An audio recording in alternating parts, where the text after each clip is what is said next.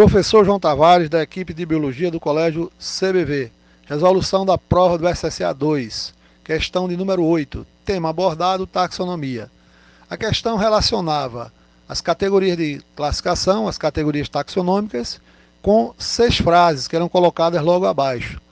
E ele pedia para que houvesse uma relação entre as frases e as suas respectivas o que? categorias de classificação. O gabarito oficial traz como resposta letra A.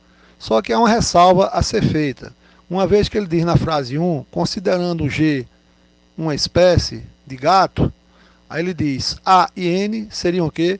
Animais invertebrados. Só que A e N está incluído na categoria de reino. E para ser invertebrado, teriam que ser incluídos na categoria de quê? De filo, o que torna o gabarito oficial incorreto, que por sua vez deverá ser revisado pela banca examinadora do SSA 2. Valeu?